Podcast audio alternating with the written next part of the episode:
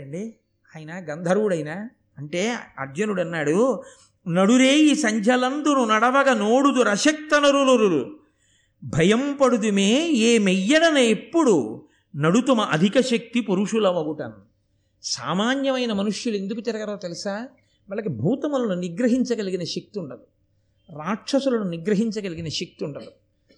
లేకపోతే ఏదో గంధర్వుల్ని అణచగలిగిన శక్తి ఉండదు. అందుకని వాళ్ళు మనకి ఎందుకు వచ్చిన గొడవని బయటికి రారు. మేము అటువంటి వాళ్ళం కాదు. మేము దివ్యమైనటువంటి స్థితిని పొందిన వాళ్ళం. సమస్త అస్త్ర శస్త్రములు మాకు తెలుసు. కాబట్టి మేమే ఈ నలుగురిని అణచగలం. కాబట్టి ఇంకా మాకు నిజ మేము రాత్రి తిరగకూడదని ఏమిటి? ఎవరికి ఎంతవరకు అవసరమో అంతవరకే. అంతేకాని అది ఆ అవసరం లేని చోట తిరగకూడదు. తిరగకూడదని నియమం లేదు. అందుకని మేము తిరుగుతున్నాం. ఇప్పుడు ఏదైనా ఒక ఆచారమో అన్నది ఉందనుకోండి అది ఎందుకు పెడతారంటే దానివల్ల ఒక ప్రయోజనము కొరకు పెడతారు. అసలు ఏమీ ట్రాఫిక్ లేదు. ఇటు లేదు అటు లేదు ఇటు లేదు. అప్పుడు రెడ్ లైట్ పడింది. వెళ్ళిపోవచ్చా అని మీరు అడిగారు అనుకోండి వెళ్ళిపోతే తప్పేమీ లేదు. ఎప్పుడు రెడ్ లైట్ పడితే ఆగమన్నారంటే ట్రాఫిక్ ఎక్కువగా ఉంటే. అదేదో పొరపాటును వదిలేశారు. తెల్లవారుజామున మూడు గంటలకి నువ్వు వెళ్తుంటే ఏవి కనుచూపు మేరలో వెళ్ళి అదేదో వెలిగింది రెడ్ లైట్. నువ్వు అకస్మాత్తుగా అప్పుడు మాత్రం గౌరవం చూపించి అలా నిలబడిపోవాల్సిన అవసరం ఏముండదు. వెళ్ళిపోవచ్చు. అప్పుడు అదేం పెద్ద అప్పుడు అది ఆచారం ఏం కాదు. అలాగే లోకంలో ప్రయో ఆ ప్రయోజనాన్ని బట్టి ఆచారం వస్తుంది. ఆషాఢ మాసంలో ఏదో అదేంటి అల్లుడిని అల్లుడు కూతురు కలిసి ఉండకూడదు అత్తారింట్లో అమ్మాయి ఉండకూడదు పుట్టింటికి తీసుకెళ్ళిపోతారు. ఎందుకు ఏమి ఆషాఢ మాసంలో కలిసి ఉండకపోవడం ఏంటి? అసలు ధర్మమే భార్యాభర్త కలిసి ఉండడం. ఆషాఢ మాసంలో కలిసి ఉంటూ వచ్చిన ఉపద్రవం ఏంటి? అంటే ఆషాఢ మాసం తొలకరి వర్షాలు పడతాయి. ఆ వాన పడేటప్పటికి గబగబా నాగలి పట్టుకుని వెళ్ళి భూమిని దున్నాలి. ఆ భూమిని దున్నితే ఒక్క గింజ వేస్తే పుట్టెడు గింజలు దొరుకుతాయి. వచ్చే ఇబ్బందల్లా ఎక్కడొస్తుందంటే సాధారణంగా మనకి దక్షిణ దేశం వైపు అంతా ఎదుర్వేదం వాళ్ళు ఎక్కువ మంది ఉంటారు. ఆ ఎదుర్వేదంలో మళ్ళీ ఆపస్తంభ సూత్రులు ఉంటారు. ఈ ఆపస్తంభ సూత్రులకి ఇతరత్ర దక్షిణ దేశ మర్యాదను అనుసరించి మనం ఏం చేస్తామంటే సాధారణంగా చైత్ర మాసంలోనూ వైశాఖ మాసంలోనూ పెళ్ళి ముహూర్తాలు చాలా ఎక్కువ ఉంటాయి. మూఢంగా వెళ్ళిపోనివ్వండి మీరు చూద్దరు కానీ. చాలా ఎక్కువ ఉంటాయి పెళ్ళి ముహూర్తాలు. ఈ ఇన్ని పెళ్ళి ముహూర్తాలు ఉన్న తర్వాత ఏమవుతుందంటే పెళ్ళి అయ్యేది చైత్రము వైశాఖములో పెళ్ళి అవుతుంది ఏ జ్యేష్ఠమాసంలోనో పిల్ల కాపురానికి వస్తుంది. ఆషాఢమాసం అప్పటి వరకు ఏదో వేసవి రాత్రి అయ్యేటప్పటికి వేడి ఉక్కపోత చికాగ్గా ఉంటుంది. ఆషాఢమాసం వచ్చేప్పటికి బయట వర్షం పడుతుంటే చల్లగా హాయిగా ఉండి ఈయన ఏం చేస్తాడంటే తెల్లవారుజామున వర్షం పడుతుంటే లేచి నాగలి పట్టుకుని వెళ్ళడు. కొత్తగా పెళ్ళయింది కదా భార్యతో కలిసి ఉండిపోతాడు. పాపం మామగారు ఏం చేయాలి? కొడుకు పడుకుండిపోయాడు నేను వెళ్ళను ఆయన పడుకుంటాడా? పెద్ద ఆయన నాగలు పట్టుకుని ఆయన వెళ్తాడు పొలానికి. ఆ అమ్మాయి ఏ ఏడింటికో లేస్తుంది వీడు ఏడున్నరకి లేస్తాడు. అత్తగారు చిటపట్లాడంటుంది వాడికంటే బుద్ధి లేదు నీకైనా ఉండద్దా? పెద్ద ఆయన మీ మామగారు వెళ్ళారు పొలానికి నువ్వు లేపి పంపించద్దా? అలా మీ ఆయన్ని పెట్టుకుని నువ్వు పడుకుంటే మనకు అన్నం ఎక్కడి నుంచి వస్తుందండి? ఆ సమయంలో కాదంటే భర్తతో గొడవ. ఊరుకుంటే అత్తగారితో గొడవ. ఈ గొడవ లేకుండా వాళ్ళకి సమృద్ధిగా ఏడాది అన్నం దొరకాలంటే ఆషాఢ మాసం ఆడపిల్లని పుట్టింట్లో పెట్టుకోవాలి. అది ప్రతి ఏడాది అక్కర్లేదు ఒక ఏడాది చాలయా? ప్రతి ఏడాది ఎందుకు అక్కర్లేదు? ఆ గొడవ వాళ్ళకు వాళ్ళకే తెలిసి వస్తుంది అన్నారు. ఎక్కడ ఆచారం? అంతేగాని సాఫ్ట్వేర్ ఇంజనీర్కి పిల్లని ఇచ్చారనుకోండి ఆషాఢ మాసంలో మీ ఇంటికి ఎందుకు? వాడేం నాగలట్టుకుంటాడా పొలానికి వెళ్తాడా కాబట్టి అది ఎక్కడ ఆచారమో అక్కడి ఆచారము. ఆచారము అనగా పాటింపబడునది. ఎవరికి అది ఆచారమో అది వారికి. జ్వరంతో ఉన్నవాడు వాడు పడుకుంటాడు వాడికి అది ఆచారం. వాడు విభూతి చల్లుకుని స్నానం అయిపోయిందని సంధ్యావందనం చేసేయాలి. అంతేగాని ఏమన్నా వాడు అదృష్టం నూట మూడు జ్వరం ఉంది. హాయిగా విభూతి చల్లు సంధ్యావందనం చేసేసాడు నేను విభూతి చల్లేసుకుంటానంటే అనకూడదు. నీకు ఆచారం చక్కగా తల మీద స్నానం చేసి సంధ్యావందనం చేసుకోవాలి. ఆచారము అనగా ఆయా స్థితిని బట్టి ఉంటుంది. అంతేగాని అది మూర్ఖంగా ఉండదు. ఉండదని తెలుసుకోగలి మూర్ఖాచారం ఉండడం ఇంకో పెద్ద తప్పు. కాబట్టి ఇప్పుడు ఆయన ఆ ప్రశ్న అడిగితే అర్జునుడు శిష్టమైన సమాధానం చెప్పాడు అని మీరు గ్రహించవలసి ఉంటుంది. అంతేగాని అర్జునుడు తెంపర జవాబు చెప్పాడండి అలా చెప్పచ్చా అండి గంధర్వులకి? అలా అని మీరు అనకూడదు. ఆయన చెప్పిన దాంట్లో యథార్థం ఉందని సామాన్యమైన మనుష్యులు భయపడతారు. మీరు కూడా వెంటనే నేను సామాన్యుడిని కానండి అని వెళ్ళిపోకూడదు. దెబ్బ దెబ్బతిన్నాక తెలుస్తుంది మనం సామాన్యులం అసామాన్యులం. ఎందుకు వచ్చిన గొడవ? మనం అర్జునుడు కామని తెలుసుకుంటే చాలు. కాబట్టి ఇప్పుడు ఆయన అన్నాడు ఆయనకి కోపం వచ్చింది. నేను ఇక్కడ భార్యతో విహరిస్తున్నాను. నువ్వు ధర్మం తప్పి అర్ధరాత్రి వేళ వచ్చి నేను క్రీడిస్తున్నటువంటి విషయానికి అడ్డొచ్చావు. పైగా దీనికి అంగారపర్ణుడు తిరిగే ప్రదేశం అని పేరు. ఇలాంటి చోటుకి నువ్వు వచ్చావు కాబట్టి నేను నీ మీద బాణాలు విడిచిపెడుతున్నానని చెప్పి అర్జునుడి మీదకి బాణ పరంపర వదిలాడు. ఈయన వెంటనే ఆ కొరివితోటి ఆ బాణములను పక్కకి తోసి పారేసి ఏమనుకుంటున్నావో నేనంటేను నేను ఏ సామాన్య బ్రాహ్మణుణ్ణి అనుకుంటున్నావా? నేను అర్జునుణ్ణి పాండవుల్లో పుట్టినటువంటి వాణ్ణి అని ఆయన ఒక ధనస్సు పట్టుకుని ఒక బాణాన్ని తీసుకుని దాని మీదకి ఆగ్నేయాస్త్రాన్ని అభిమంత్రించాడు. అగ్నిదేవుండు బృహస్పతికిచ్చే మున్నతడు భరద్వాజుడనగా బరగు మునికిచ్చే అమ్మహాముని భార్గవునకిచ్చే భార్గవుండును కుంభభవునకిచ్చే అమ్మహాత్ముండు నాకతిదయ ఇచ్చే నీ ఈ అనలాస్త్రమని దానిన మహోగ్ర గంధర్వుపై వైచే ఘనుడింద్రసుతుడంతా ప్రధదం బప్పుడు దగ్ధమైన అగ్ని దాహభీతి అంగారపర్నుండు బమ్మరిల్లి నేలబడిన వాని కొప్పు వట్టి ఈడ్చుకుని వచ్చే ధర్మజుకడకు ఇంద్రసుతుడు కడిమి మెరసి. ఇదిగోనయా ఇది ఆగ్నేయాస్త్రం. దీన్ని అగ్నిదేవుడు మొట్టమొదట బృహస్పతికి ఇచ్చాడు. ఆ బృహస్పతి భరద్వాజుడికి ఇచ్చాడు ఆ భరద్వాజుడు దాన్ని పట్టుకెళ్ళి మహానుభావుడైనటువంటి ద్రోణాచార్యుల వారికి ఇచ్చాడు. ఆ ద్రోణాచార్యుల వారు అది ఆ భార్గవుడికి పరశురాముడికి ఇచ్చాడు. పరశురాముడు ద్రోణాచార్యుల వారికి ఇచ్చాడు. ఆ ద్రోణాచార్యుల వారు దయతో నాకు ఇచ్చారు. నాకు ఇవ్వబడిన ఈ ఆగ్నేయాస్త్రాన్ని నీ మీద ప్రయోగిస్తున్నానని ప్రయోగించాడు. ఆగ్నేయాస్త్రం పడగానే ఆయన కూర్చున్నటువంటి రథం కాలిపోయి అందులోంచి బయటికి దూకి ఆ అంగారపర్ణుడు నేల మీద పడిపోయాడు. పడిపోగానే అర్జునుడు గబగబా వెళ్ళి ఆయన కొప్పు పట్టి ఈడ్చుకుంటూ తీసుకొచ్చి అక్కడ ఉన్న ధర్మరాజు గారి కాళ్ళ మీద పడేశాడు. అది వాళ్ళ ధర్మం.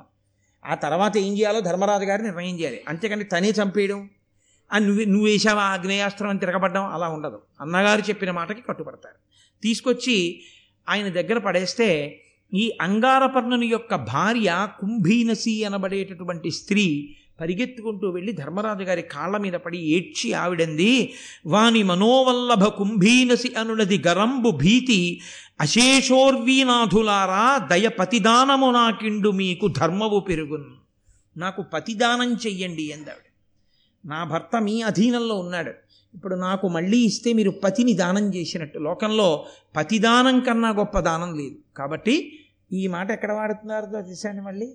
ఈ పతిదానం అన్న మాటని అద్భుతంగా వాడింది. ఆ శ్రీరామాయణంలో కిష్కింధకాండలో ఆ తార వాడింది వాలి భార్య. రాముడిని తిడుతుందనుకున్నారు అందరూ. వాలి చనిపోయిన తర్వాత రాముడి దగ్గరికి వెళ్ళింది. లోకంలో అన్నిటికన్నా గొప్పదానం పతిదానమే. పతికి సతిదానం.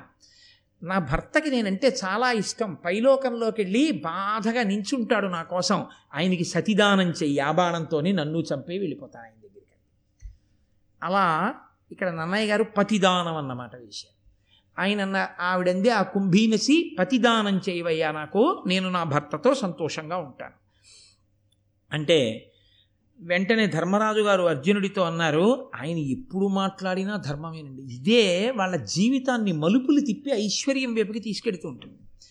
అని అరచుచున్న దానికి అనఘుడు కరుణించి పాండవాగ్రజుడై అర్జును చూచి వీని విడువుమోయని ఓడినవాణి హీను అపగత శౌర్యున్. ఇదిగోనయా ఆవిడ ఏడుస్తోంది. ఇతన్ని విడిచిపెట్టేసి. ఎందుకో తెలుసా? ధర్మము అని ఒక మాట ఉంది కదా. ఓడిపోయిన వాణ్ణి పరాక్రమము హీనమైపోయిన వాణ్ణి శౌర్యము నశించిపోయిన వాణ్ణి ఏమీ చేయకూడదు. కాబట్టి విడిచిపెట్టేశాడు ఆ అంగారపర్ణుణ్ణి వెంటనే విడిచిపెట్టేశారు. విడిచిపెట్టేస్తే ఆయన అన్నాడా గంధర్వుడు? అని నీ చేత పరాజితుండన ఈ నా అంగారపర్ణత్వం ఇంకను దాల్పన్ మదినంత నిర్లజ్జుడనే.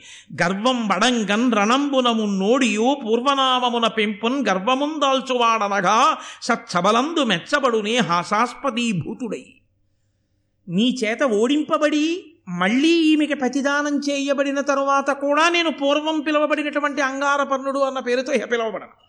ఎందుకో తెలుసా? నేను ఇంకా పేరుంచుకున్నాను అనుకో నేను ఏదైనా సభకి వెళ్ళినప్పుడు అంగారపర్ణుడు వస్తున్నాడంటే ఈయనే కదండి ధర్మరాజు గారి అర్జునుడి చేతిలో ఓడిపోయాడు అంటారు. కాబట్టి సభ ఎందు గౌరవం ఉండదు. నా పేరు విడిచిపెట్టేస్తున్నాను. ఇప్పుడే నాకు నేను గంధర్వుణ్ణి కాబట్టి నా శక్తితో రత్నముల చేత తాపడము చేయబడిన చిత్ర విచిత్రమైన రథాన్ని సృజించుకుంటున్నాను. ఆగ్నేయాస్త్రంతో నువ్వు నా రథాన్ని కాల్చావు కాబట్టి. కాబట్టి ఇప్పుడు నా పేరు చిత్రరథుడు అని ఆయన ఆ మళ్ళీ వేరొక రథాన్నెక్కి తన పేరు మార్చుకుని నేను కూడా చాలా సంతోషిస్తున్నానయ్యా మీ పరాక్రమానికి మీ ధర్మానికి సంతోషించాను. పూర్వకాలంలో మనువు చంద్రుడికి ఉపదేశించాడు చాక్షుషి విద్య అని అదొక విద్యాస్వరూపం దాన్ని విశ్వావసుడికి బోధ చేశారు. ఆ విశ్వావసుడు గంధర్వుల రాజు. ఆయన నాకు బోధ చేశాడు. నాకు ఆ చాక్షుషి విద్య వచ్చు. దానితో పాటుగా అపరిమిత వైగంతో వెళ్ళగలిగినటువంటి గుర్రాలు కొన్ని నా దగ్గర ఉన్నాయి గాంధార జాతికి చెందినవి. మీకు ఒక్కొక్కళ్ళకి వందేసి గుర్రాలు ఇస్తాను. చాక్షుషి విద్యనిస్తాను అర్జున నీకు ఆ ఆగ్నేయాస్త్రం నాకు ఇస్తావా? అంటే అర్జునుడు అన్నాడు ఒకరి దగ్గర పుచ్చుకోవడం అన్నది నాకు జీవితంలో అలవాటు లేదు. ఒకరికి పెట్టడమే సుక్షత్రియుణ్ణి కాబట్టి. కాబట్టి బ్రాహ్మణ కుమారులుగా ఉండి భిక్షాటన చేశారు. కాబట్టి నేను నీ దగ్గర పుచ్చుకుని మాత్రం నీకు విద్య నేర్పను.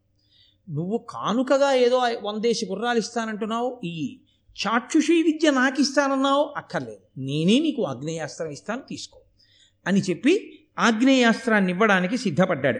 సిద్ధపడితే ఆయన అన్నాడు అవునులే మీరు తాపత్యులు కదా అంటే అర్జునుడికి అనుమానం వచ్చి మమ్మల్ని తాపత్యులు అంటున్నావేమిటి అన్నాడు. అంటే అయ్యయ్యో మీకు తెలియదా మీరు చాలా గొప్పవారు. ఎందుకు మీరు తాపత్యులు? మీరు ఇంత గొప్పవారు అన్న మాట మీకు తెలియలేదో నేను ఆశ్చర్యపోతున్నాను అన్నాడు. అంటే అర్జునుడు అన్నాడు మేము ఇంత గొప్పవాళ్ళమని నువ్వు అంటున్నావు కదా మేము బ్రాహ్మణుల్ని సేవిస్తుంటాం ధర్మానికి కట్టుబడతాం.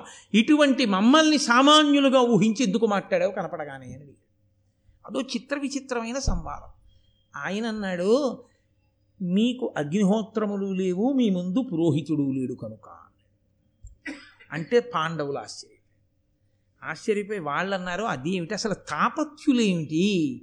మాకు ఆ పేరెందుకు వచ్చింది? నువ్వు మాకొక్కసారి వివరణ చెయ్యవలసింది అన్నారు. అంటే ఆయన వాళ్ళకి ఒక విషయం చెప్తూ సుక్షత్రియుడైనటువంటి వాడు రాచరికం చేసేటటువంటి వాడే కాదు. నిజానికి ఎవరికైనా బ్రాహ్మణుడు పురోహితుడు ఉండి తీరాలి. అందుకే పూర్వం ఇంటి చాకలి ఇంటి పురోహితుడు అని ఉండేవారు.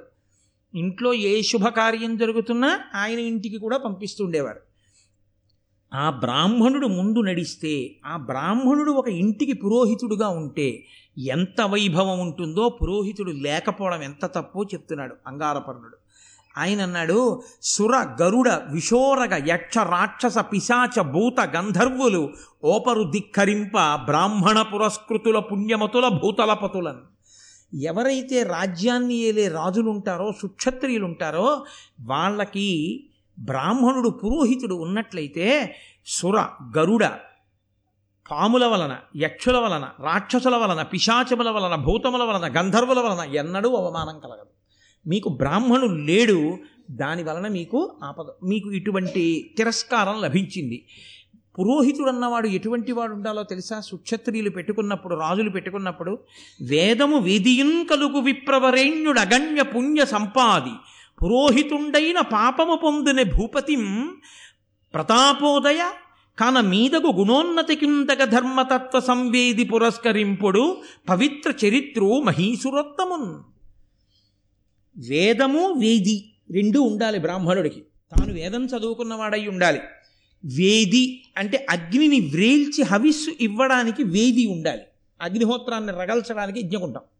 ఈ వేది వేదము రెండు ఎవరికి ఉంటాయో సంతతము వేదమంత్రములతో అగ్నిని ఎవరు తృప్తిపరుస్తుంటాడో అటువంటి తేజోవంతుడైన వాడు పురోహితుడుగా ఉంటే అంతగా దేవతల్ని ఆరాధించేవాడు పురోహితుడుగా ఉంటే అటువంటి వాడికి ఎవ్వరి వలన అవమానము కలగదు. మీ వంశంలో ఈ పురోహితులు అంత గొప్పగా కాపాడారయా మీరు తాపత్యులు అన్నాడు. తాపత్యులు అంటే ఏమిటి? ఎందుకు అలా అంటున్నావు మమ్మల్ని అన్నాడు. మీరు తపతి సంతతి వారు. ఆదిత్యునికి సూర్యునికి సావిత్రి అని ఒక కూతురు. ఆ సావిత్రి యొక్క చెల్లెలు తపతి. ఈ సావిత్రి యొక్క చెల్లెలైనటువంటి తపతి చాలా గొప్ప అందగత్తె. ఈ అందగత్య అయినటువంటి పిల్లకి మంచి వరుణ్ణి ఎలా తీసుకురావాలి అని సూర్య భగవానుడు మనసులో ఖేదపడుతున్నాడు. ఆడపిల్ల ఉన్నవాడు మంచి అల్లుడి కోసం ఆలోచన చేస్తుంటాడు కదండి. అందుకని ఆయన ఆలోచిస్తూ అజామీఢుని యొక్క పుత్రుడైనటువంటి సంవరుణుడు అనబడేటటువంటి రాజు ఈ మీ భరత వంశంలోనే పుట్టాడు. గొప్ప తేజోశాలి. ఆకాశమండలంలో సూర్యుడు ఎంత తేజోమూర్తో భూమి మీద సంవరుణుడు అంత తేజోమూర్తి. ఆ సమ్మరుణనికిచ్చి తన కుమార్తెని వివాహం చెయ్యాలనుకున్నాడు. ఆ సూర్యుడికి ఎంత ప్రీతి అంటే సమ్మరుని ఎందు గగనమునందు నిందునధిక ప్రభ నేను వెలుంగునట్టి నిజగతి ప్రసిద్ధుడై వెలుగు సమ్మరునండు మదీయ పుత్రికింతగు పతి వీనికిచ్చద ముదంబున ఈ లలితాంగినంచు మానుగ ఎడ నిశ్చయించి తపనుండు తతీయ తప ప్రసన్నుడై ఆ సంవరణుడు చేసేటటువంటి తపస్సు పూజ ధర్మము రాజ్య పరిపాలన శౌర్యము పరాక్రమము వీర్యము తేజస్సు వీటికి ఇష్టపడినటువంటి వాడైనటువంటి సూర్యుడు తన కుమార్తె అయిన తపతిని సమ్మరుణునికిచ్చి వివాహం చేద్దామనుకున్నాడు కొంతకాలం అయింది వేటకెళ్ళాడు. వేటకెళ్ళి చాలాసేపు వేటాడి వేటాడి మీకు నేను పాండురాజు గారి వేట విషయంలోనే మనవి చేశా. దుందుడుకుగా రాజు వెళ్ళిపోతాడు సైన్యం వెనకబడిపోతుంటుంది. చాలా దూరం వెళ్ళాడు వెళ్ళాడు వెళ్ళాడు ఇక గుర్రం వెళ్ళలేక నేల మీద పడిపోయి ఈయన మాత్రం గుర్రాన్ని దిగిపోయి పక్కనే కనపడుతున్న ఎత్తైన కొండపైకి వెళ్ళి చూస్తున్నాడు. చుట్టూ ఎక్కడైనా మన వాళ్ళు ఎక్కడున్నారు ఏమిటని. చూస్తుండగా ఆయనకి ఈ తపతి అక్కడ కనపడింది. మహామోహనాంగి ఆవిడ. ఆవిడ్ని చూసి ఈయన వెంటనే చాలా సంతోషించి ఆమె ఎందు అనురక్తుడై నువ్వెవరు అని అడిగాడు. ఉత్తర క్షణంలో ఆవిడ అంతర్ధానం అయిపోయింది. ఆవిడ అంతర్ధానం అయిపోగానే ఇన్నాళ్ళు ఏడవడం అంటే ఏమిటో తెలియని రాజు దుఃఖాన్ని పొంది నేను ఇంతగా మనసు పడినటువంటి స్త్రీ కనపడకుండా పోయిందని నేల మీద పడి రోధిస్తున్నాడు. ఆమె మళ్ళీ కనపడింది ఇదేమయ్యా ఇంత రాజువి ఇంత తేజోవంతుడివి ఇలా ఎందుకు దుఃఖిస్తున్నావు అని అడిగింది. ఆయన అన్నాడు నేను నీ గురించే దుఃఖిస్తున్నాను నిన్ను నా పత్నిని చేసుకోవాలనుకున్నాను అన్నాడు. ఆవిడంది నీకు తెలియదా ధర్మం లోకంలో? ఆడపిల్ల స్వతంత్రించి తనకు తానుగా వరుణ్ణి ఎంచుకోకూడదు. నీవు నన్ను భార్యగా పొందాలంటే మా నాన్నగారి గురించి జపము తపస్సు చెయ్యి. బాగా నువ్వు ఆయన గురించి పూజ చేస్తే ఆయన ప్రీతి చెందితే ఆయన ప్రత్యక్షమై నన్ను నీకు భార్యగా ఇస్తే నేను తప్పకుండా నీకు పత్నినవుతాను. ఆయన వెంటనే అక్కడే కూర్చుని జపము జాగ్రత్తగా సూర్యభగవానుడికి నమస్కారములు మొదలైనటువంటివి ప్రారంభం చేశాడు. కొంతకాలం అలా చెయ్యగా చెయ్యగా చెయ్యగా చెయ్యగా ఆ తపస్సు అలా నడుస్తుండగా ఆయనకి తన ఇంటి పురోహితుడైనటువంటి వశిష్ఠ మహర్షి జ్ఞాపకానికి వచ్చారు. నేను ఇంత కష్టపడుతున్నాను మహానుభావుడు తేజోమూర్తి మా పురోహితుడైనటువంటి వశిష్ఠ భగవానుడు వచ్చి ఉండి ఉంటే నన్ను ఈ పాటికి గట్టెక్కిద్దురు అనుకున్నాడు. ఆయనలా అనుకోగానే ప్రతిహతరాగ కోప కోప కోపభయు బం కోపభయు బంకరుహ ప్రభ ప్రభవ ప్రభావు దూరిత దురితున్ మునీశ్వర వరిష్ఠు వశిష్ఠ మహామునిన్ పురోహితునతిభక్తితో తలచే ఇష్టమిరింగి వశిష్ఠుడున్ సమాహితమతి నీగుదించక నియం ప్రభు సంవరుణున్ ప్రియంబునన్. మహత్ మహాతేజోశాలి అయినటువంటి ఆ వశిష్ఠ మహర్షిని స్మరించగానే యోగ మార్గంలో వచ్చి ఆ వశిష్ఠుడు సమ్మరణు సంవరణుడున్న చోటికి వచ్చి ఈయనకి కనపడ్డాడు. కనపడి ఆయననేం అడగలేదు ఎందుకు నువ్వు నన్ను పిలిచావని. యోగ దృష్టితో చూశాడు. ఓహో ఇతను సూర్యుని కుమార్తె అయిన తపతి ఎందు అనురక్తుడయ్యాడు. సూర్యుడి గురించి జపం చేస్తున్నాడు నమస్కారాలు చేస్తున్నాడు కానీ ఇంకా సూర్యానుగ్రహం కలగలేదు అనుకున్నాడు. అనుకుని తనకున్నటువంటి యోగ బలంతో పదివేల ఆమడలు సూర్యభగవానుడి దాకా వెళ్ళాడు. క్షణకాలంలో వెళ్ళిపోయి సూర్యుడికి అభిముఖంగా నిలబడ్డాడు. అది వశిష్ఠుడంటే. ఈ దేశంలో తపోనిష్టాగరిష్ఠులైన వ్యక్తుల యొక్క తేజస్ అంటే అలా ఉంటుంది. వెళ్ళి సూర్యుడికి ఎదురుగుండా నిలబడ్డాడు. నిలబడి వేదమంత్రములతో సూక్తములతో సూర్యుణ్ణి కీర్తించాడు. ఆయన ఎంతో సంతోషించి వశిష్ట మహానుభావ నువ్వు వచ్చి ఇలా నన్ను కీర్తించావు నీకేం కావాలని అడిగాడు. ఆయన అన్నాడు ఆయనతో మాట్లాడడం అంటే ఏమిటో తెలుసా అండి? వశిష్ఠుడు ఆయనతో మాట్లాడడం అంటే ఇలా ఎదురుగుండా నిలబడి మాట్లాడడం కాదు. ఒక నిమిషానికి మూడు వందల అరవై నాలుగు ఆమడలు పరిగెత్తుకు వెళ్ళిపోతుంటుంది ఆ రథం. ఒక నిమిషానికి మూడు వందల అరవై నాలుగు ఆమడలు పరిగెత్తే రథం మీద వెళ్ళిపోతున్నటువంటి సూర్యుణ్ణి తన యోగశక్తితో అనుగమిస్తూ స్తోత్రం చేసి మాట్లాడాడు వశిష్ఠుడు. ఏమని? ఇదిగోనయా నా శిష్యుడు ఇక్ష్వాకు వంశంలో పుట్టి భరత వంశంలో ఆ సమ్మరణుడు అన్న రాజు పుట్టాడు. పుట్టి అక్కడ తపస్సు చేస్తున్నాడు నీ గురించి నీ కుమార్తె అయిన తపతిని తన భార్యని చేసుకోవాలనుకుంటున్నాడు. మహాధర్మాత్ముడు తేజోవంతుడు నీ కుమార్తెని ఇచ్చి వివాహం చేయమని అడిగాడు. నీ అంత పెద్దవాడు వచ్చి అడిగితే కాదంటానా? తప్పకుండా. నువ్వే నా కుమార్తెని తీసుకెళ్ళి శశాస్త్రీయంగా వాళ్ళిద్దరికీ వివాహం చేయమని వశిష్ఠుడికి తన కుమార్తె తపతినిచ్చి పంపించాడు సూర్యుడు. వశిష్ఠుడు ఆ తపతిని తీసుకుని వచ్చాడు. వచ్చి సశాస్త్రీయంగా ఈ సంవరుణనకు తపతికి వివాహం చేయించాడు. వాళ్ళిద్దరికీ వివాహం జరిగినటువంటి కారణంగా పన్నెండు సంవత్సరముల పాటు ఆ తప తపతితో విహారం చేస్తూ కాలాన్ని మరిచిపోయి ఉండిపోయాడు రాజు. రాజు కాలాన్ని మరిచిపోయి ఉండిపోవడం వల్ల రాజు తన ధర్మాన్ని విడిచిపెట్టేశాడు కదా. రాజ్యపాలన నెలకి ఒక వాన పడాలి ఆగిపోయింది రాజు లేకపోతే లోకం ధర్మం తప్పుతుంది కాబట్టి వానలాగిపోయి వానలాగిపోతే క్షామం వచ్చింది. అప్పుడు మళ్ళీ వశిష్ఠ మహర్షి జోక్యం చేసుకుని వైదికమైన శాంతి పౌష్టిక కర్మలనన్నింటినీ చేసి రాజుని రాజ్యానికి తీసుకొచ్చి సింహాసనం మీద కూర్చోబెడితే మళ్ళీ వర్షాలు పడి క్షామం పోయి రాజ్యమంతా సుభిక్షమైంది. కాబట్టి మీ వంశంలోనే అదిగో ఆ సంవరణుడికి తపతినిచ్చి వివాహం చేయడమే కాదు. ఆ తపతికి సంవరణుడికే కురు అనబడేటటువంటి మహానుభావుడు పుట్టాడు. ఆ కురువంశంలో పుట్టిన వాళ్ళే మీరందరూ. కాబట్టే మిమ్మల్ని కౌరవులని పిలుస్తారు.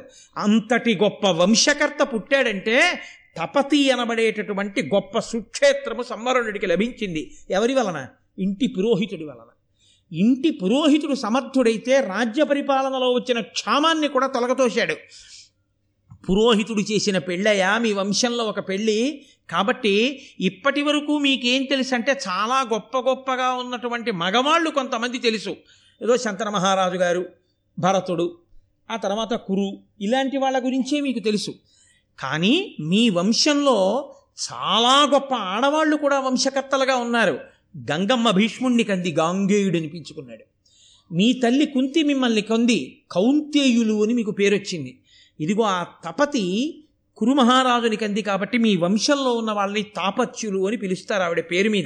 ఇంత గొప్పతనం రావడానికి కారణమంతా ఇంటికి పురోహితుడు ఉండడమే సంవరణుడికి. మీకు పురోహితుడు లేకపోవడం వల్లే మీరు భంగపాటు పొందారు. మీకు సరి అయిన పురోహితుడు ఉండద్దా? ఉండాలి. అంటే అర్జునుడు అన్నాడు మాకు తెలియదు ఈ విషయం. ఎంత గొప్ప విషయం చెప్పావయ్యా మా వంశంలో సూర్య భగవానుడి యొక్క కూతురు తపతి మాకు ఇంత దగ్గరి బంధువా? మేము తాపత్యులమా? చాలా సంతోషం. ఆ వశిష్ఠ మహర్షి అంత గొప్పవాడన్నావే. నాకు ఉవ్విళ్ళు ఉరిపోతుందయా మనసు. ఏది ఆ వశిష్ఠ మహర్షి గొప్పతనం ఇంకొంచెం చెప్దు అన్నాడు. అంటే ఆయన అన్నాడు వశిష్ఠ మహర్షి యొక్క గొప్పతనం చెప్పనా?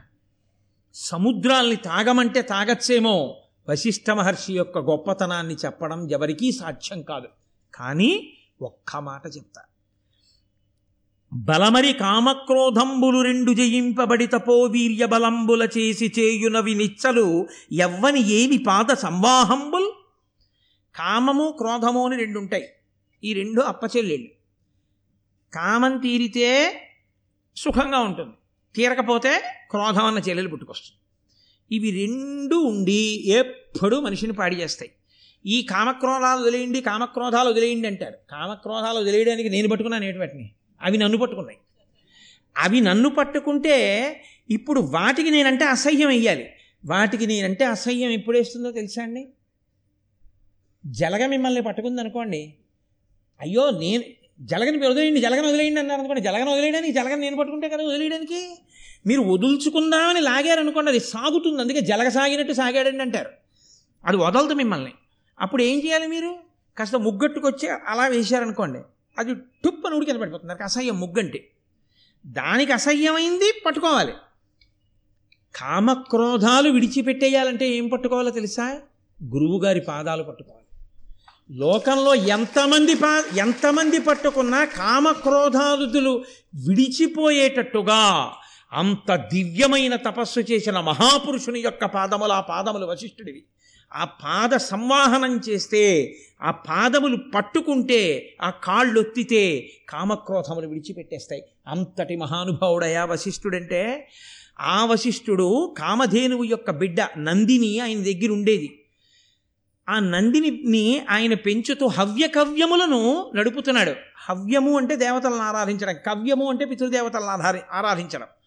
ఒకనకొకప్పుడు విశ్వామిత్రుడు వచ్చాడు విశ్వామిత్రుడు వచ్చి చాలా పెద్ద సైన్యంతో వస్తే వశిష్ఠ మహర్షి అన్నారు మీ అందరూ ఆతిథ్యం తీసుకోండి అన్నారు. అబ్బాయి మీరేదో ఆశ్రమంలో ఉన్నారు పాపం ఇంతమందికి ఏం పెడతారులేండి అన్నాడు. ఏమీ బెంగ పెట్టుకోకండి మేము పెడతామని చెప్పి నందిని పిలిచి వీళ్ళందరికీ ఏ ఎవరెవరికి ఏది ఇష్టమో అది పెట్టమన్నారు వశిష్ఠ మహర్షి. అంతే. ఎవరికి ఏది ఇష్టమో అవన్నీ సృజించింది ఆవిడ ఆ ధేనువు ఆ ఆవు దూడ. అంతే. ఇంతమందికి ఇన్ని పెట్టేస్తే విశ్వామిత్రుడు తెల్లబోయాడు.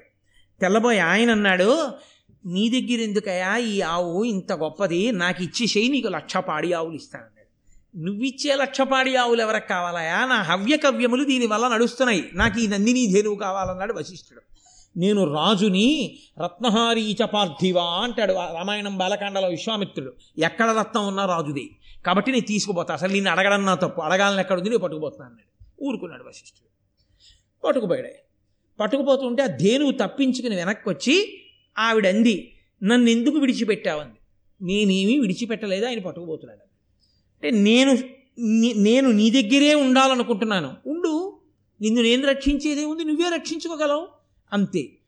ఆవిడ వెంటనే నిప్పుల వాన కురిపించింది విశ్వామిత్రుడి యొక్క సైన్యం మీద. తోక నుండి శబరులు అనేటటువంటి వాళ్ళని శబర జాతంతా ఆవు తోకలోంచి వచ్చిన వాళ్ళు. మలమూత్రములలో నుండి శక యవన పుండ్ర పులింద ద్రవిడ సింహళుల్ని సృష్టించింది. నురుగులోంచి దరదబర్బురులు అనబడేటటువంటి వాళ్ళని దరదర్బురులు అనబడేటటువంటి జాతిని సృజించింది. వీళ్ళందరూ విశ్వామిత్రుడి సైన్యం మీద పడి వాళ్ళందరినీ కూడా తెగటారిస్తే విశ్వామిత్రుడు ఓడిపోయి వెళ్ళిపోయాడు. వెళ్ళిపోయి ఆ తర్వాతి కాలంలో చాలా కాలానికి బ్రహ్మర్షిత్వం పొందాడు. ఈ బ్రహ్మర్షిత్వం పొందే లోపల చాలా పెద్ద కథ నడిచింది. వశిష్ఠ మహర్షి గొప్పతనం అంటే ఏమిటో చెప్తున్నాను మీ అడిగావు కాబట్టి. ఆ వశిష్ఠ మహర్షి నూరుగురు కొడుకులు. నూరుగురు కొడుకులలో పెద్దవాడు శక్తి. శక్తే పౌత్రమకల్మషం. పరాశరాత్మజం వందే శుకతాతం తపోనిధిం అని మనం వ్యాస భగవానుడి గురించి స్తోత్రం చేస్తాం. ఆ వశిష్ఠుని యొక్క నూరుగురు కుమారులలో పెద్దవాడు ఆ శక్తి మహర్షి మహానుభావుడు బ్రహ్మజ్ఞాని. తొంభై తొమ్మిది మంది తమ్ముళ్ళతో కలిసి వెళ్ళిపోతున్నాడు. కల్మషపాదుడు అనబడేటటువంటి రాజు ఇక్ష్వాకు వంశంలో వాడు ఎదురొచ్చాడు. ఆయన వశిష్ఠుడు శిష్యుడే. ఎదురొచ్చాడు. చిన్న దారి ఈయన వెళ్ళిపోతున్నాడు శక్తి తొంభై తొమ్మిది మంది తమ్ముళ్ళతో రాజు ఎదురుగుండా వచ్చాడు ఆ వాహనం మీద. వచ్చి అన్నాడు పక్కకి తప్పుకో అన్నాడు. అంటే శక్తి మహర్షి అన్నారు ఎట్టి రాజులను మహీసురోత్తములెదురు ఎదురు అరుగుదించునప్పుడు అధిక భక్తి తెరలి ప్రియము వలికి తెరువ ఇత్తురిట్టిది ధర్మవు. నీవు దీని తలపవెట్టు లోకంలో ఎక్కడైనా రాజుకి సద్బ్రాహ్మణుడు ఎదురైతే చూడగానే నమస్కారం చేసి అయ్యా వెళ్ళండి అంటాడు. అది ధర్మం. బ్రహ్మతేజస్సు కలిగినటువంటి వాడు వేదవేదాంగములు చదువుకున్న వాళ్ళు కనపడితే అలాంటి ధర్మం పాటిస్తారు. అదేమిటి? నువ్వు పక్కకెళ్ళండి అని అంత అన్యాయంగా అలా చులకనగా మాట్లాడావు. అని ఆ రాజు కోపం వచ్చి నేను ధర్మంలోనే ఉన్నానని కొరడా తీసి ఆ శక్తి మహర్షిని కొట్టాడు. ఆయన శాపవాక్కు విడిచిపెట్టాడు. ఏమంటే కొడితేనే శాపం ఇచ్చేసేంత తక్కువ నిగ్రహశక్తి వాళ్ళది అని మీరు అనుకోకండి. శక్తి మహర్షి వంటి బ్రహ్మజ్ఞానిని కొరడాతో కొట్టినటువంటి పాపానికి రౌరవాది నరకములు పట్టిపోవాలి కల్మషపాదుడు. ఎక్కడ పాడైపోతాడో అని అనుగ్రహించడం కోసమని ఆయనే కొంత శిక్ష వేసి విడిచిపెట్టేస్తే గొడవ వదిలిపోతున్నాడు తక్కువ శిక్ష వేయడం కోసమని శాపవాక్కు విడిచిపెడతారు. అందుకే శాపానుగ్రహము అంటారు శాపాన్ని. ఆయన అన్నాడు పన్నెండు సంవత్సరముల నరమాంసము తినే రాక్షసుడవగుదువుగాక ఇప్పుడు ఈ కల్మషపాదుడు నరమాంసము భక్షించే రాక్షసుండవడమా నాకు శాప విమోచనం ఇవ్వండి అని ఆయన కాళ్ళ మీద పడే లోపల వశిష్ఠుడి మీద కక్ష పెట్టుకుని ఉన్నాడు కదా విశ్వామిత్రుడు. అందుకని ఇంకా అప్పటికి బ్రహ్మర్షి కాలేదు. ఆయన కింకరుడు అనబడేటటువంటి ఒక రాక్షసుణ్ణి సృష్టించి కల్మషపాదుడిలోకి అనుప్రవేశం చేయించాడు. ఆ శాపవాక్కుని ఆధారంగా. రాక్షసత్వం వచ్చినప్పుడు సింహాసనం మీద కూర్చునేవాడు కాదు. రాక్షసత్వం లేకపోతే వచ్చి కూర్చుని పరిపాలన చేసేవాడు. ఒకనాడు రాక్షసత్వం లేని స్థితిలో కూర్చుని ఉన్నాడు కల్మషపాదుడు. కూర్చునుండగా ఒక బ్రాహ్మణుడు వచ్చి అన్నాడు మహారాజా నాకు మాంసాహారంతో అన్నం పెట్టించండి అన్నాడు. అదేమిటండి అలా అడగచ్చా? బ్రాహ్మణుడు ఏమిటి? మాంసాహారంతో అన్నం ఏమిటని మీకు అనుమానం రావచ్చు. ఆ యుగం వరకు అది ధర్మం. బ్రాహ్మణులు మాంసంతో అన్నం తినేవారు. తద్దినం పెట్టేటప్పుడు కూడా పితృదేవతలకి తద్దినం పెడితే కూడా మాంసంతో పెట్టాలి. ఇప్పుడు కాదు. బాగా ఎర్రసిరాతో అండర్లైన్ చేసుకోండి. కోటేశ్వరారు చెప్పారని ఎక్కడో కనపడకండి. కాబట్టి ఆ యుగంలో అందుకే వశిష్ఠ మహర్షిని అగస్త్య మహర్షిని వాతాపి తద్దినానికి పిలిచినప్పుడు రామాయణం బాలకాండలో వచ్చిన వాళ్ళందరినీ పితృకార్యానికని పిలిచి వాళ్ళకి మాంసం పెట్టి తమ్ముణ్ణే వండి పెట్టేసి లోపలికి వెళ్ళిపోయిన తర్వాత మళ్ళీ తమ్ముడిని పిలుస్తాడు. పిలిస్తే ఆ వాతాపి కడుపు చీల్చుకుని బయటకు వస్తాడు. అగస్త్య మహర్షి వాతాపి జీర్ణం వాతాపి జీర్ణం జీర్ణం జీర్ణం వాతాపి జీర్ణం అంటే జీర్ణం అయిపోయాడు కాబట్టి మాంసం తినేవారు మాంసం పెట్టేవారు బ్రాహ్మణులకి త్రేతాయుగం ద్వాపరయుగం వరకు కూడా. కలియుగంలో అసలు సరే నేను ఎందుకు మాట్లాడాలి కానీ అందుకని అసలు బ్రాహ్మణుడు మాంసం తినడం అనేది లేనే లేదు కలియుగంలో. దానికి బదులే వచ్చింది మినుము అందుకే గారె ముక్క వండి గారెలు పెడతారు తద్దినంలో. తప్ప ఇంకెక్కడా ఎప్పుడు ఏ కారణానికి కనపడకూడదు. కాబట్టి ఇప్పుడు ఆ బ్రాహ్మణుడు మాంసంతో అన్నం పెట్టమని అడిగాడు. అడిగితే రాజు అన్నాడు వంటవాడిని పిలిచి ఆయన అడిగింది చిన్న కోరికరా అప్పటికి రాక్షసు రాక్షసుడు ఆవహించి లేడు కల్మషపాదుడికి. అందుకని ఆయన అన్నాడు మాంసంతో బ్రాహ్మణుడికి భోజనం పెట్టు. అని లోపలికి వెళ్ళిపోయాడు. కొంతసేపు అయింది. ఆ వంటవాడు ఇంట్లో అంతా వెతికాడు. వేళ కాని వేళ మాంసం లేదు. అందుకని ఆయన వచ్చి అన్నాడు ఎక్కడ మాంసం లేదు అంతఃపురంలో మహారాజా ఏం చేయమంటారన్నాడు ఈ ప్రశ్న అడిగే వేళటికి రాక్షసుడు ఆవహించాడు. ఆయనన్నాడు రాక్షసుడు ఆవహించి ఉన్న కారణం చేత వజ్రశాలకు వెళ్ళి నరకబడిన మనుష్యులుంటారు? నరమాంసం తెచ్చి వండి పెట్టాడు. ఆ వంటవాడు రాజాజ్ఞ అని నరమాంసం వండి బ్రాహ్మణుడికి పెట్టాడు. బ్రాహ్మణుడు అది చూసి నోట ముద్ద పెడుతూనే ఇది నరమాంసం బ్రాహ్మణుడికి మాంసం పెడతారు కానీ నరమాంసమా పెడతారు? ఇలా పెట్టించిన రాజు నరమాంసభక్షకుడై మరింత ఉద్రిక్తతతో ఉండుగాక అన్నాడు. ఈ మాట విని రాజుకి ఎక్కడలేని కోపం వచ్చింది కల్మషపాదుడికి. ఆ ఆవేశంలో ముందు వెనకలు చూడకుండా వశిష్ఠ మహర్షి ఆశ్రమానికి వెళ్ళి ఇలాగే నువ్వు నాకు మొట్టమొదట శాపం ఇవ్వడం వల్లే నా బతుకు ఇలా అయిపోయిందని చెప్పి విశ్వామిత్రుడు వశిష్ఠుడి మీద కోపంతో ప్రవేశపెట్టిన రాక్షసుని యొక్క ఉనికి తెలుసుకోలేక శక్తి మహర్షిని వశిష్ఠ మహర్షి యొక్క మిగిలిన తొంభై తొమ్మిది మంది కుమారుల్ని ఒక్కసారే తినేశాడు. వశిష్ఠుడు బయటకు వచ్చి చూసేటప్పటికి నూరుగురు కొడుకులు మరణించారు. నూరుగురు కొడుకులు మరణించారు అనేటటువంటి బాధ చేత వశిష్ఠ మహర్షి అంతటి వాడు ఒక్కసారి అంత కళకళలాడుతూ నూరుగురు కొడుకులతో అంతటి బ్రహ్మజ్ఞానులతో ఉండే ఆశ్రమం వెలవెలపోయిందని బాధతో ఒక నదిలో దూకేశాడు. దూకేస్తే వశిష్ఠ మహర్షి లాంటి వాడిని నేను ఈడ్చుకెళ్ళడమా? అని భయపడిపోయి ఆ నదీ జలం అంతా పల్లంలోకి వెళ్ళిపోయి ఈయన పడిపోయిన ప్రదేశాన్ని మెరక చేసేసింది. నూరు ప్రదేశాల్లోకి మిలికిలి తిరిగి వెళ్ళిపోయింది ఆ నది. వెళ్ళిపోయి వశిష్ఠుడి జోలికి రాలేదు. కాబట్టి నూరు మిలికిలు తిరిగి వెళ్ళిపోయింది కాబట్టి ఆ నదికి శతద్రువు అని పేరు వచ్చింది. ఇలా కాదు పడగానే నా శరీరం వెళ్ళిపోవాలని చెప్పి వశిష్ఠుడు కాళ్ళు చేతులు కట్టేసుకుని వెళ్ళి ఇంకొక నదిలో పడ్డాడు. ఆ నది వశిష్ఠ మహర్షి వంటి వాణ్ణి తాత్కాలికోద్రేకంతో పడినా నూరుగురు పోయారని కొడుకులు పోయారని ఉద్రేకంతో పడ్డా నేను సంహరించడమా అని ఆవిడ పాశాలు విప్పి తీసుకొచ్చి ఒడ్డున పడుకోబెట్టింది. వశిష్ఠుడి పాశాలు విప్పింది కాబట్టి ఆ నదికి విపాష అని పేరు వచ్చింది. ఇది ఈశ్వరాజ్ఞ నిజమే శాస్త్రం చెప్తోంది ఆత్మహత్య చేసుకోకూడదని అలాగే కుములుతో ఆయన ఆశ్రమానికి వెడుతుంటే అకస్మాత్తుగా ఆయనకి ఎక్కడి నుంచో ఒక గొప్ప వేదనాదం వినపడింది. ఇంత గొప్పగా స్వరంతో వేదం చెప్తున్నాడు ఎవరు అని వెనక్కి తిరిగి చూశాడు. తన కోడలు వస్తోంది. అదృశ్యంతి అని పేరు ఆవిడికి. శక్తి మహర్షి యొక్క భార్య. అప్పటికి ఆయన మరణించారు కదా తినేశాడు కదా ఆ కల్మషపాదుడు. కాబట్టి ఇప్పుడు ఆ అదృశ్యంతి వెనకాల వస్తోంది. వశిష్ఠ మహర్షి వెనక్కి తిరిగి చూసి అమ్మా నీ కడుపులో ఉన్నవాడు సామాన్యుడు కాడమ్మా. శక్తి మహర్షి యొక్క కుమారుడు. ఇంత వేదనాదం వినపడుతోంది. వాణ్ణైనా రక్షించుకుంటానమ్మా అని కోడల్ని ఆశ్రమంలోకి తీసుకెళ్ళి బహుజాగ్రత్తగా ఉన్నాడు. కల్మషపాదుడు ఒకనొక సమయంలో ఈవిణ్ణి కూడా తినేద్దామని వచ్చి ఆ కోడల మీద పడ్డాడు అదృశ్యంతి మీద. పడితే వశిష్ఠ మహర్షి భయపడకు అని చెప్పి కమండలంలో నీళ్ళు తీసుకుని ఒక్కసారి ఆ ఎదురుగుండా నిలబడిన కల్మషపాదుడి మీదకి చల్లారు. చల్లగానే కల్మషపాదుడికి పన్నెండు సంవత్సరములు పూర్తయి ఆ రాక్షసుడు వెళ్ళిపోయాడు శాప విమోచనం అయిపోయింది. అదిగో ఆ అదృశ్యంతి కడుపులోంచి పుట్టిన మహానుభావుడే పరాశర మహర్షి. ఆ పరాశరుడు పుట్టాడు. అప్పుడు ఆయన అన్నాడు ఆ కల్మషపాదుడు నీ కుమారుడు నాకు శాపమిచ్చిన కారణం చేత నేను తిరుగుతున్న రోజులలో ఒకనకొకప్పుడు ఉచ్చనీచములు మరిచిపోయి అంగీరసానబడే అంగీరసానబడేటటువంటి ఒక మునిపత్ని తన భర్తతో కలిసి ఉల్లాసంగా ఉన్న సమయంలో ఆమె భర్తని తినేశాను అప్పటికి నరమాంసభక్షకుడైన తినేశాడు. ఆమెకి కోపం వచ్చి నువ్వెప్పుడైనా నీ భార్యతో క్రీడిస్తే మరణిస్తావని నాకు శాపం ఇచ్చింది అందుకని నాకు ఇప్పుడు బిడ్డలు లేరు. బిడ్డలు లేకపోతే నాకు ఉన్నతగతులు లేవు. నేను నా భార్యతో రమించడానికి అవకాశం లేదు. కాబట్టి ఉన్నటువంటి న్యాయం ప్రకారం ఒక గొప్ప బ్రహ్మ తేజస్సు కలిగిన వాడి వలన కుమారుడు కలగచ్చు కాబట్టి నా భార్య అయినటువంటి మదవతి ఎందు నువ్వు నాకు కుమారుడను అనుగ్రహించు అన్నారు. వశిష్ఠ మహర్షి యొక్క తేజస్సు కారణంగా ఆమె గర్భవతి అయింది. పన్నెండు సంవత్సరములు కడుపుతో ఉన్నా ఆవిడికి పిల్ల పిల్లాడు పుట్టలేదు. ఆవిడికి కోపం వచ్చి ఆవిడ పన్నెండేళ్ళు అయింది కొడుకు పుట్టడని ఒక రోజున ఆగ్రహంలో అక్కడ సూదిగా మొనతేరిన రాయి తీసుకుని ఆ రాతితో తన గర్భాన్ని కోసుకుని చీల్చింది. రాతితో కోసుకుంటే బయటకో పిల్లాడు వచ్చాడు కాబట్టి ఆ పిల్లాడికి ఆశ్మకుడు అని పేరు వచ్చింది.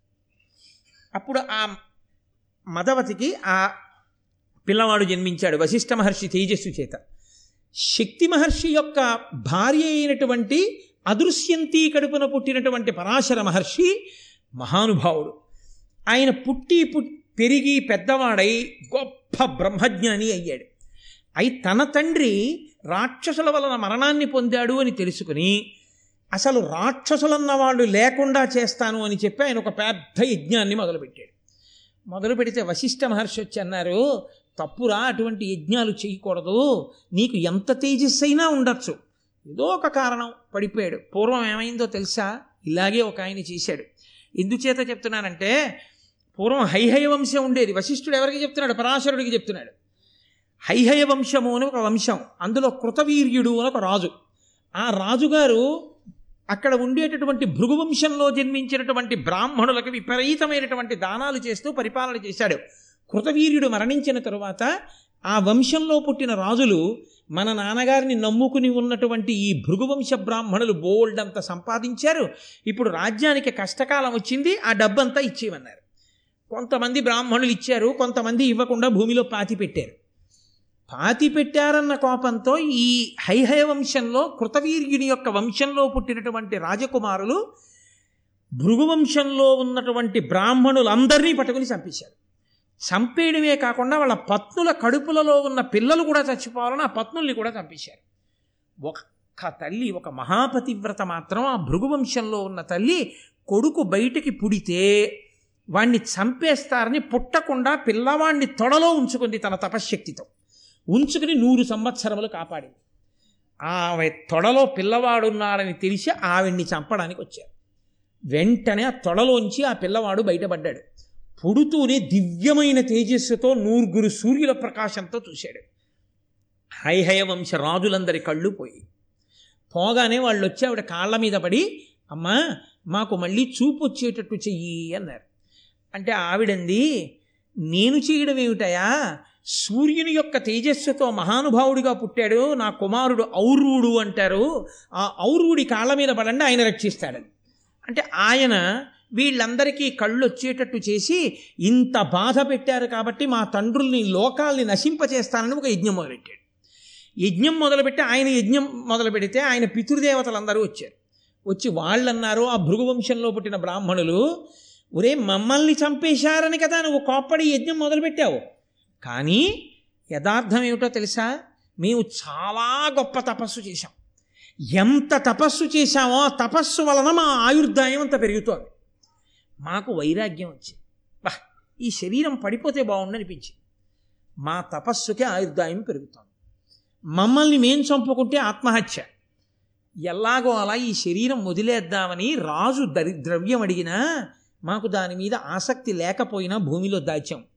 ఆ రాజకుమారులు వచ్చి ఆ కోపకారణం చేత మమ్మల్ని చంపేశారు. అమ్మయ్యాని మేము శరీరాలు విడిచిపెట్టి ఊర్ధ్వలోకాలకు వెళ్ళిపోయాం. వాళ్ళ వలన తప్పేమీ లేదురా. ఎందుకు అనవసరంగా లోకాల్ని పాడు చేస్తానంటావు? కాబట్టి వెంటనే నువ్వు దీన్ని విరమించేసేయి అన్నారు. అంటే ఆయన అన్నాడు నేను చాలా కోపంతో మొదలుపెట్టాను ఈ యజ్ఞాన్ని. మీకేదో ఆపద జరిగిందని. ఇప్పుడు ఇంత కోపంతో మొదలుపెట్టిన యజ్ఞంలో నేను నా కోపాన్ని ఎక్కడ విడిచిపెట్టను అని అడిగాడు. అదే సామాన్యమైంది కాదు నా కోపం. ఔరుగుడి కోపం అంటే మాటల ఎక్కడ విడిచిపెట్టను అన్నాడు. నీ యజ్ఞం ఎందుకు మొదలుపెట్టావు? లోకాలని నాశనం చేస్తానండి లోకాలన్నీ ఎక్కడున్నాయి? నీళ్ళల్లో ఉన్నాయి. చతుస్సాగర పర్యంతం కదండి నీటి మధ్యలో కదా నీళ్ళల్లో ఉన్నాయి. కాబట్టి నువ్వు పని చేయి నీ కోపాన్ని పట్టుకెళ్ళి సముద్రంలో పారాయి. అంటే ఆయన కోపాన్ని పైకి తీసి దాన్ని గుర్రం రూపం ఇచ్చి సముద్రంలో పడేశాడు.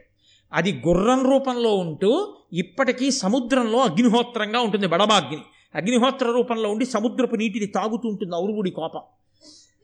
కాబట్టి ఆ వాడు ఇలాగే పితృదేవతల మీద ప్రేమ అని చెప్పి యజ్ఞం మొదలుపెట్టి మళ్ళీ చెప్తే మధ్యలో ఆపేసి అదిగో ఆ ఆ కోపాన్ని తీసుకెళ్ళి సముద్రంలో పడేశాడు. ఇప్పటికే అది గుర్రం రూపంలో నీళ్ళు తాగుతోంది.